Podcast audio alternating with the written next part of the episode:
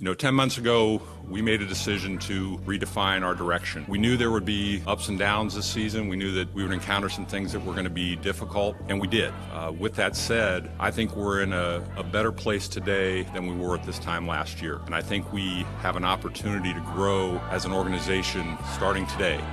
Locked On Bulls, part of the Locked On Podcast Network, a show for the most passionate fan base in the NBA. LaVine, he goes right. Oh! Stop it, Sampson! Did you not get the memo? Hosts Jordan Malley and Matt Peck dive into the best Bulls news and stories around the NBA. Oh! Enes Kanter, what are you doing? the finisher in New York City. Your number one source for Chicago Bulls news and stories. We're going to preach patience. Uh, doesn't mean we're not going to be looking for ways to get better, but a lot of it's going to come internally. We need Zach LaVine to be a better basketball player. Chris Dunn to come back a better player. Lauri Markkanen, Bobby Portis, you go down the line. They have to put in the time and confident that they will. So kick back, relax, and get ready for the best hour of your day. Like I said at the beginning, I feel better today about our, our direction and our position than I did a year ago. Locked on Bulls starts now. Here are your hosts, Jordan Malley and Matt Peck.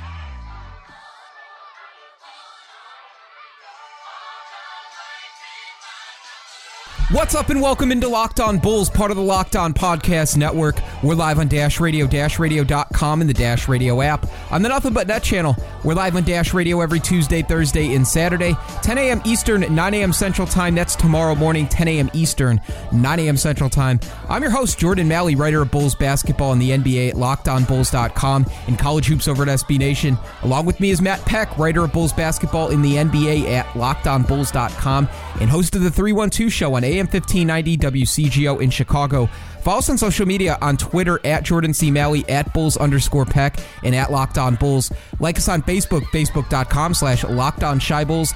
Subscribe to the show on iTunes, Android, Stitcher, Google Play, Spotify, and anywhere you find podcasts, you will find us. Our text and voicemail lines at 331 979 1369. Hit us up. We want to hear from you. Running into the weekend, getting closer and closer to training camp. Anything you guys want to talk about?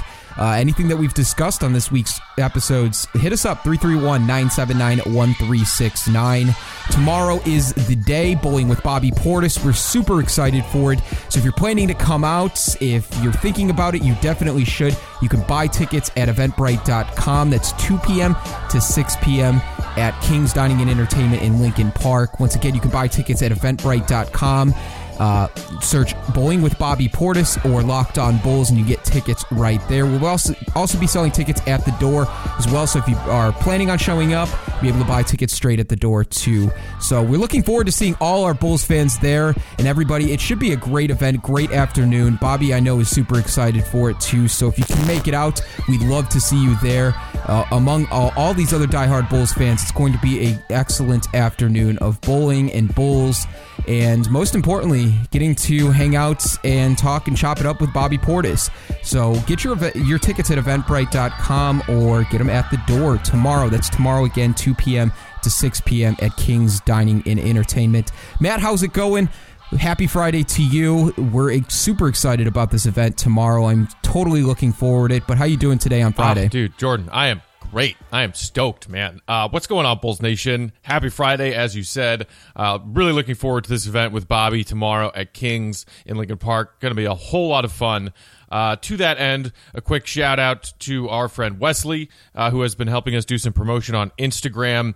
We'll get a, a Locked On Bulls Instagram page going at some point. Uh, but uh, in the meantime, Wesley's been a great help. Uh, you should be following his Chicago Bulls fan account on Instagram at Chicago Bulls Central for the best Bulls content on the app. You'll find daily Bulls updates, rumors, stats, anything Bulls related. Once again, that's at Chicago Bulls Central.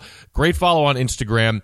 We uh, we appreciate Wesley's help getting the word out, and really uh, to all of you, even just people on Twitter who are liking and retweeting all of our stuff about this Bobby event over the past few weeks. We really appreciate that, and obviously some of our listeners are Bulls fans who don't live in or around the the Chicago area, and uh, even those of you who can't attend.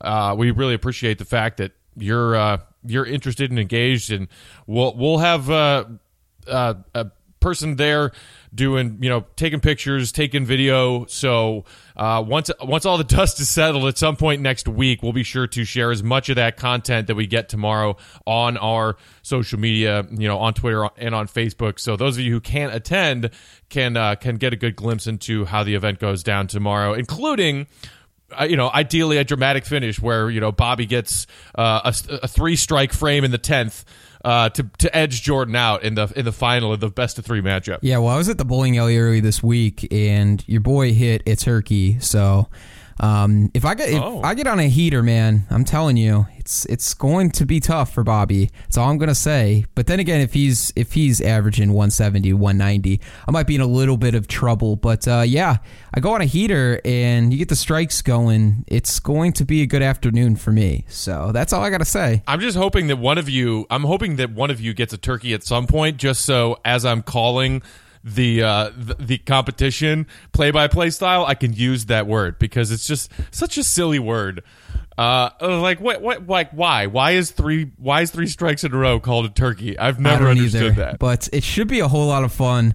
And at the very least, we will have audio from the event and for our interview with Bobby Portis on Saturday. So we have those for our listeners here at Locked On Bulls and it should be a great time. So anybody that lives in the Chicagoland area, bring your friends, bring your family. It is a family friendly event. Um, if you're 21 and over, beer and alcohol sales, as well as all of the college football games, will be on at Kings tomorrow. So if you're planning out to go out and drink at the bars and watch college football all day, why not spend it with us at Kings Dining and Entertainment and also chalk it up with some Bulls talk and Bobby Portis. So if you're planning on doing that, head over to Kings. It's it's a great deal.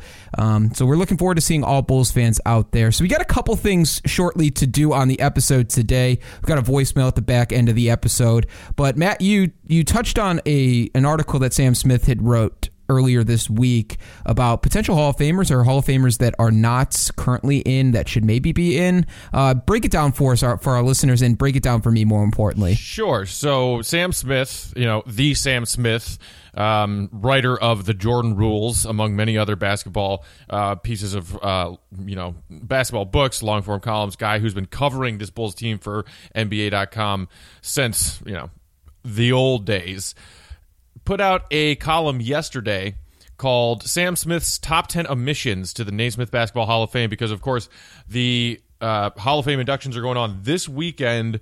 Really cool class of inductees, including two of the, you know, probably top 10 point guards of all time in Jason Kidd and Steve Nash, both getting inducted, uh, as well as Chicago native, great player and successful coach at the NBA level, Mo Cheeks. Um, and the man most famous, most famously known for drafting the man, the myth, the legend, none other than his Airness Michael Jordan. That is Rod Thorn, former GM of the Chicago Bulls, who also had a great deal of success running the New Jersey Nets, taking over that team as a, a terrible team and bringing them all the way to uh, an NBA Finals appearance. So, a very cool group, and it inspired Sam to look at some of the people who aren't in the Hall of Fame that should be. And up until last year, this list included another former Bulls executive, Jerry Krause, who posthumously was just inducted last year, the guy who orchestrated both of those three-peat runs for the Bulls. Number one on his list, though, and uh, Jordan, I'm sure you will agree with me to say that this is absolutely valid. Johnny Red Kerr, somehow not in the Hall of Fame, and that is the first person on Sam Smith's list. Yeah, 100%. Totally agree with that. You brought up Rod Thorn really quick, though. Um, was he a part of that Nets team that brought in John Calipari as head coach, and that was like at the start, or was he just after that? He was just after that. So just he, he that. came in when that Nets team was a mess, and then um, got Jason Kidd, and you know that uh, I'm trying to think of some of the other pieces. Keith Van Horn, right, was the gigantor white guy center on that Nets team uh, oh, that made yeah. the finals appearance. And um, I want to say, was Kerry Kittles still on that team? Like that Nets team was not great, but a, a solid collection of guys. Definitely one of those teams, kind of like the 04 Pistons, where like clearly the team was greater than the sum of its parts. And um, you know they got smoked in the in their finals appearance, uh, but still, uh, a, a, job well done from Rod Thorn there. And um, people mostly here in Chicago just know him as the guy who drafted Jordan in '84. Um, but uh, he had a very successful uh, NBA career across the board and uh, a, a, deserved. Uh, a deserved entrance into the hall for him. Yeah, John Calipari was the head coach 96 to 99. And in 97 98, they actually played the Bulls as the eight seed in the opening round of the Eastern Conference playoffs. Uh, obviously, the Bulls took care of them, beat them down nice and easy. So, uh, but that's pretty cool. While we're talking about this Hall of Fame and while the Hall of Fame's kind of on our mind right now, Matt, is there anybody that you can think of as far as maybe I'm thinking like more modern style NBA players that have retired in the last handful of years that are without without a doubt first ballot Hall of Famers or guys that might be on the fringe that you think and there could be a debate on whether or not he's a Hall of Famer. Anybody that sticks out to your mind that is recently retired or in the last five years or so? Mm, I mean, obviously, like the, when I think of guys who have recently retired who are no doubt Hall of Famers, the first name I think of is Tim Duncan. Like obviously, that's a first one. ballot Hall of Famer. Will go down as one of the best bigs to ever play this game. A five-time champion. Um, I, I mean, you, you say re- recently retired and Hall of Fame bound. The, uh, that that is the first name I think of. Um, Ray Allen is part of this class. Another guy recently retired. Um, you know, known for some some great seasons in the prime of his career with the Milwaukee Bucks. Um, and then of course also the the the Boston Celtics 08 championship team, and then uh, defecting from the Celtics to go play for their uh, bitter rival Miami Heat, hitting that clutch three in Game Six of that 2013 final series against the Spurs. You know that that shot will live in NBA lore for the for the ages. Um, and a guy who's at the Hall of Fame ceremonies this weekend to honor and support his former teammate Steve Nash, Dirk, who isn't retired just yet, but you got to assume that this is the last one for Dirk, right? This season coming up. Yeah, I got to assume that. And would you you would say Steve Nash, Steve Nash is definitely a Hall of Famer? Oh, Steve Nash absolutely deserved. Dude, two time MVP. Like you you go back and look at some of those prime years when he was running that Phoenix offense that was like the best offense in the league by far, and how efficient he was as a shooter and as a passer. No question, Nash is deserving of the Hall of Fame. Him on top of Kobe Bryant too, who retired just a handful of years ago, th- about three years ago now. Um, Kobe Bryant comes to my mind without a doubt. I think that's that's not even a question. Um, there's a few fringe guys though that even just retired this offseason decided to hang it up. Is Manu Ginobili a Hall of Famer? Yes.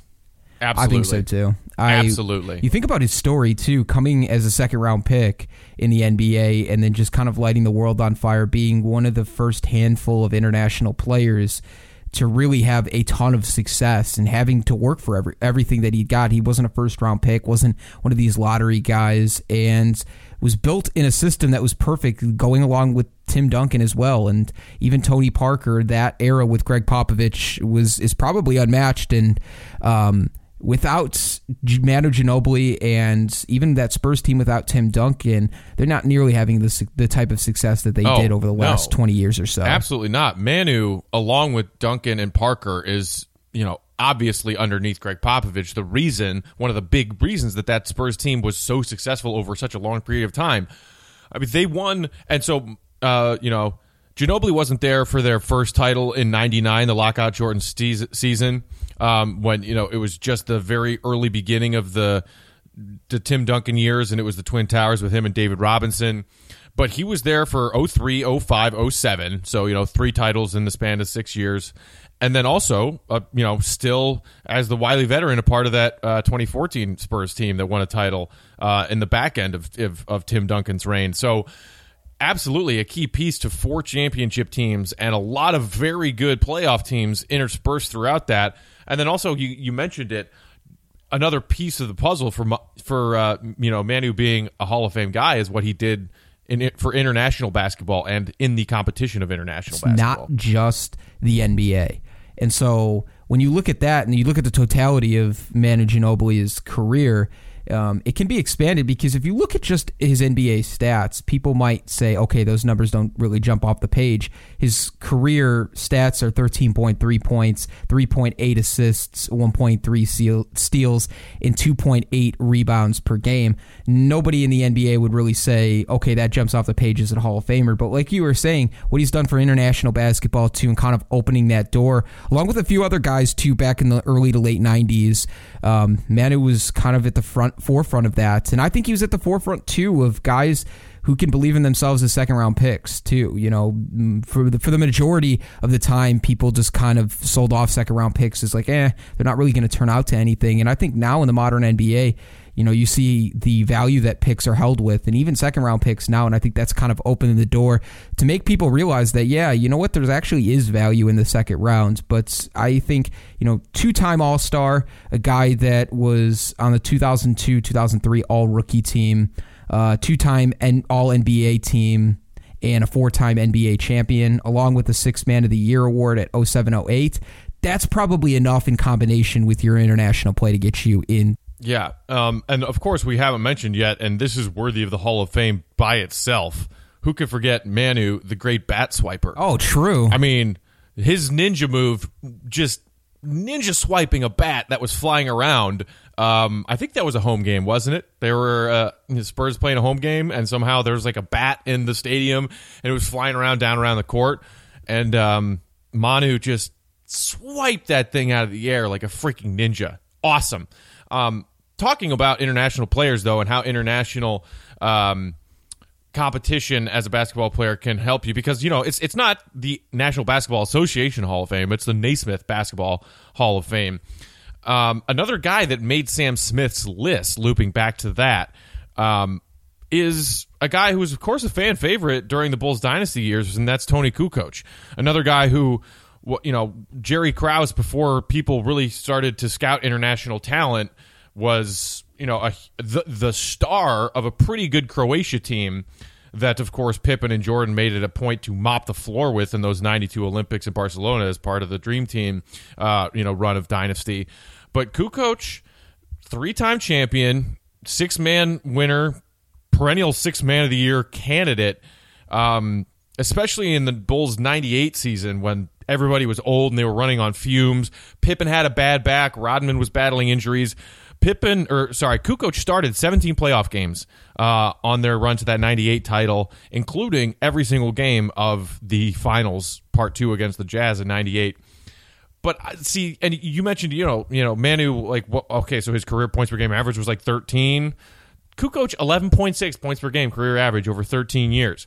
I just, I don't know. And yes, he was a great uh, a great piece of that international movement of getting international talent to the NBA, and was a guy who played very well for uh, a very respectable Croatian uh, Croatian team for international basketball competitions over the years. I just don't know if I'm putting Toni in the hall. I just don't know if he's got enough of a resume. Yeah, I don't know. Both of those guys, between him and Manu, I think are kind of borderline guys that could be argued or guys that could just be included as the Hall of Very Good. Yeah, and there's a ton of NBA players that kind of hang out in that that realm. So would, I don't even know. Wouldn't you agree that you I, would put Manu in ahead of Toni? Yeah, oh, 100 percent. Yeah. Okay. And just the way that like Manu started his career at 25 in the NBA, and nowadays that's ridiculous. Like 25, you're already way behind the curve, and all the things that he was able to do and play all the way up till he was 40 years old, like that that's kind of unheard of in the NBA now. You got guys that are coming in at 19, 20 years old and having five years of experience before Manu even made his appearance. Like back then, um, that's also a feat in itself to start your NBA career at 25. So um, kudos to him. I think there's a lot of people that could argue one way or another whether or not Ginobili should be in uh, in the Hall of Fame. But ultimately, I think his resume is definitely good enough. If you look at the his entire basketball career, not just in the NBA. We got to take a short break here on Locked On Bulls, but we come back. We're taking one voicemail before we head into the weekend. Remember, you can hit us up at 331 979 1369. That's our text and voicemail line. We want to hear from you. Hit us up 331 979 1369. Stay right here with us at Locked On Bulls. Be back in 60 seconds.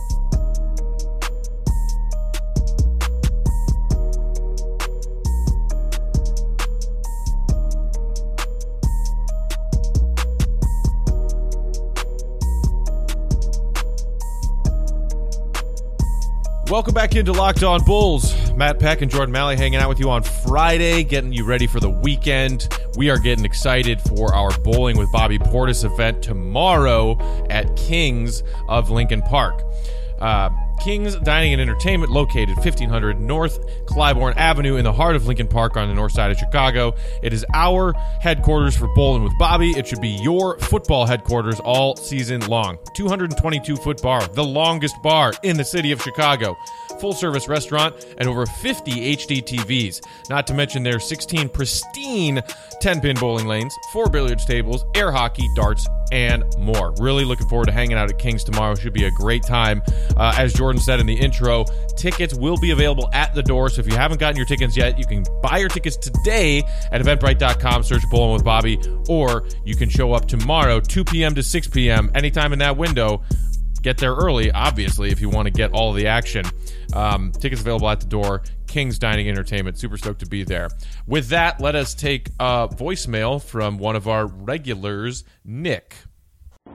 What's up, guys? Nick was checking back in with you. Uh, I was listening to the past two, three podcasts that guys put out, and in response to the gentleman, I forget his name, it's been a long day, so please forgive me, but the gentleman who believes that we are going to win 35 to 40 plus games, I don't think he's that far off. And I say that because if you put it in this perspective, under Fred Hoiberg, our development is soft. Our play style is kind of thrown off, as you said, Jordan. You know, his rotations suck. He just doesn't know how to handle talent. And that's why I think he flourished in college because college, I mean, especially Iowa State, he didn't really have talent. It's nothing compared to the NBA. So if you take, for example, Tom Thibodeau, he let Derrick Rose just flourish. Yeah, he didn't want to play rookies, but if you look at all the players Tom Thibodeau has ever had while wearing a Chicago Bulls uniform, they have prospered. Yeah, he was hard on them. He probably drove them into the ground. Their knees are made out of chalk now. It comes at a price. I understand that. Maybe not go as hard as Tom Thibodeau, but I don't think to answer his his ideology of, of, of winning these 35 to 40 games, I don't think it's going to happen under Fred Hoiberg if we had Brad Stevens, if we had Tom Thibodeau, if we had a different coach that was well equipped with NBA, we could hit easily hit 35, 40, if not more than 40 wins with this roster, for sure, without a doubt. But as long as Fred Hoiberg is our coach, we won't hit 35, 40 wins. It'll be on the players. If the players can come together and coach each other and flourish by themselves, for sure, we'll be on but I don't see Fred Hoiberg really bringing us any success. So um, it, it really doesn't make any sense to make the playoffs because we're not winning a championship. I don't believe in making the playoffs if we're not going to go all the way. It's pointless. Hope all is well with everybody, the listeners, you, Jordan, you, Matt, and uh, Bulls family. We're almost there. Tip off is coming pretty soon, so let's, so let's get ready for another season and uh, see red. Talk to you guys later. Thanks for the call, Nick. Jordan, you want to uh, touch on this one first? Yeah, I think this has just kind of been an ongoing conversation between a lot of fans out there. And like I've said before, and we've had callers come in and tell us before that I think that they think I'm crazy to think that Fred Hoiberg could potentially be um, the head coach of the future of this Bulls team. And people doubt what he's able to do as a head coach. You know, Sports Illustrated just put out a pretty decent article uh, this week about Fred Hoiberg and how it's kind of the make or break as far as whether he can stay his longevity as a coach in the NBA and the pieces that he's had around him. And kind of goes through the backstory, too, if you've kind of for- forgotten how Fred Hoiberg got here, what he did in his first couple of years. It was a really good piece, so I, I recommend that highly. I think the ultimate question is, and the ultimate statement here is that this Bulls team, that Nick at least feels that this Bulls team isn't going to untap that next level of potential if Fred Hoiberg's still the head coach. Now, I don't necessarily believe that right now, and I think it's going to open our eyes a ton this season when we actually get to see him with some talent. I don't know if I necessarily agree that Fred Hoiberg can't manage talent because you look at that Jimmy Butler, that Dwyane Wade, that Rajon Rondo team, like that team wasn't very good. They were riding the coattails of Jimmy Butler, and he was still able to scrape up 40 wins when realistically, you didn't even have a point guard. Like at that point, think about the point guard group that we had playing in that 2016 2017 loop. Like they were trying to test out guys like Michael Carter Williams to run your offense. And on top of that, you've got guys playing pivotal roles like Paul Zipser throughout the regular season. Like Fred Hoiberg deserves a little bit of credit for scraping up 40 wins with that team, and I know Jimmy Butler is majority part of that help, uh, but I don't necessarily believe that Fred Hoiberg can't deal with talent or can't manage with talent. How do you feel about that? I mean, I I think it's something that we've touched on on this show before, and I think it's uh, one of the areas of this Bulls team over recent years where you and I are not on the same page, and it is the fact that you have faith in Fred Hoiberg. And right now, yes, I know you have to cut him some slack because of he didn't have the right pieces um, in in his first couple of years, and last year he was essentially coaching a team that was supposed to lose. Even still, I just don't have a whole lot of faith in Fred being an upper level coach at the NBA uh, at the NBA level. I, I mean, Nick's point about does this Bulls teams with their collection of talent coming into this 18-19 season, does their win total shift significantly if you replace if you swap out Brad Stevens for Fred Hoiberg? My answer to that is hell yeah. Yeah, it would. I don't know how many wins it would add, but with this season and the Bulls trying to be competitive as opposed to trying to tank, if you take a team that's trying to win and has this collection of talent, I absolutely. I mean, I'd say probably five. I'd I'd give Brad Stevens five more wins with this group than than Fred Hoiberg will be able. Whatever Fred Fred will manage this season, assuming you know relatively healthy across the board, no major injuries. Yes, but there there's no question. Brad Stevens is a better coach than Fred Hoiberg. I just don't have a whole lot of faith in Fred. I don't know what the Bulls front office is thinking right now as far as what they need to see from Fred this season to decide are we going to keep him for the fifth and final year of his contract and beyond. I would be very surprised if they decide to keep him beyond. I, I, I would be surprised if he gets fired mid-season this season. And I think maybe like the the most likely outcome based on what the Bulls do in year two of the rebuild, the first year trying to win games, is we'll give Fred another year and we'll evaluate and then probably at the end of his fifth and final year, they're gonna they're gonna find a new coach and they're gonna look elsewhere. Because I, I I don't know. I haven't. They they give him kind of like hollow, empty votes of confidence and, and every once in a while when the media asks them about Fred's coaching performance and his job security. None of it has ever you know, none, none of it has ever sounded convincing to me. I don't think that they are super attached to Fred Hoiberg, and I don't think they should be.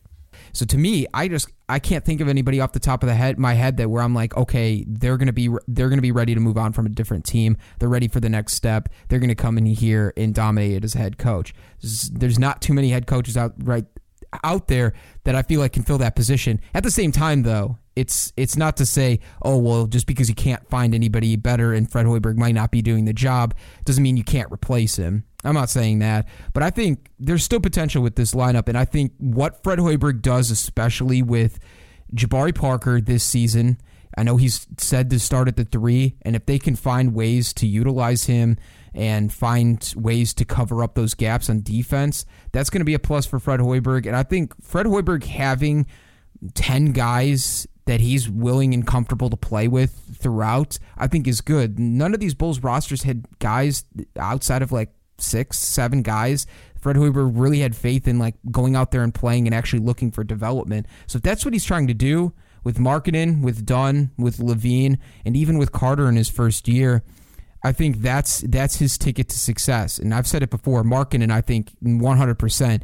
If Markkanen looks like a borderline all star this season, like that's Fred Hoiberg's ticket to stay here long term. And then whatever he does with Wendell Carter Jr., too, if he potentially has those two guys rolling in their first year together, I think that might be able to save Fred Hoiberg's job. And I ultimately don't think he's that bad of a coach. And what we wanted from this team is to start running faster, to shoot, to go from a defensive minded team a few years ago to an offensive based, fast paced team, kind of the way the Rockets have been playing, kind of the way the Warriors have been playing. The commitment to offense and not really worrying about what you're going to do on defense.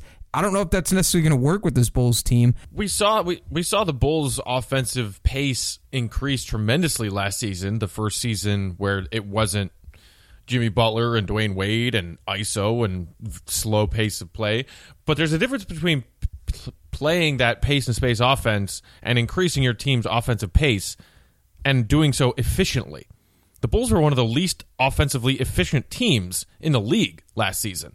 yeah, they were playing at a faster pace, but they weren't doing it successfully. They weren't doing it well. And again, sure, they were kind of, you know, not so secretly tanking, and they did not have a whole lot of talent on that roster.